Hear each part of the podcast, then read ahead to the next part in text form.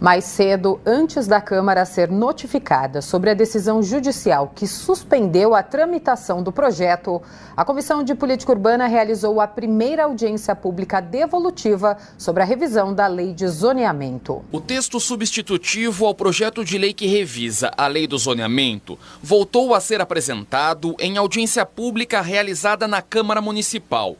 A Comissão de Política Urbana, Metropolitana e Meio Ambiente, responsável pela discussão no Legislativo paulistano, destacou durante o primeiro encontro devolutivo diversas regiões permeando tópicos voltados à exclusão e inclusão de eixos, além dos aspectos ambientais. Denise Delfim, Associação dos Moradores da Vila Mariana. Nós temos muitos rios, muitos córregos ali naquela região que alimentam o Parque Ibirapuera. O terreno do rio ao lado do rio, que fica entre a rua Pelotas, foi, foi totalmente demolida as casas para se construir um apartamento de um prédio de oito andares. João Carlos Maradei Júnior, munícipe. Ampliação das atividades nas zonas corredores dentro desses bairros residenciais pode impactar bastante. No caso dos jardins, por exemplo, há uma, um, uma questão de, de falta de suporte a participação popular presencial e online abrangeu principalmente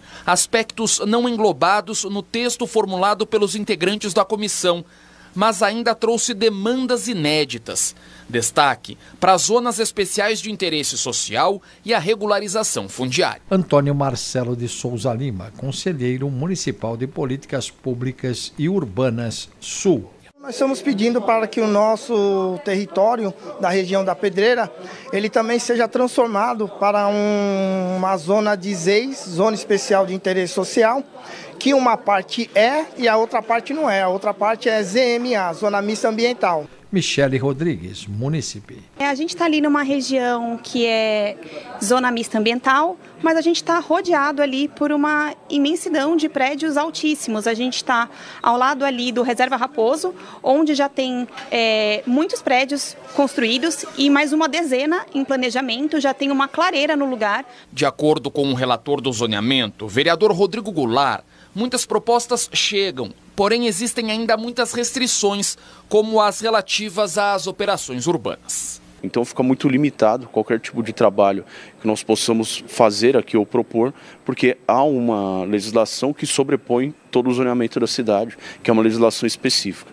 Mas em cima de todas as possibilidades que nós temos aqui, estamos trabalhando, recebendo e atendendo muitas das contribuições, sugestões e demandas que são trazidas aqui nesse processo participativo. Em meio ao debate, vereadores ainda discutiram a questão do tempo proposto pelo Colegiado de Política Urbana entre as duas votações em plenário. Vereadora Silvia da bancada feminista, membro da Comissão de Política Urbana. É simplesmente impossível. São muitas demandas, são muitos detalhes, são muitos mapas, até que fique tudo redondo para a gente que a gente possa nós vereadores tenhamos segurança para ir para uma primeira votação agora já na quinta-feira depois de amanhã.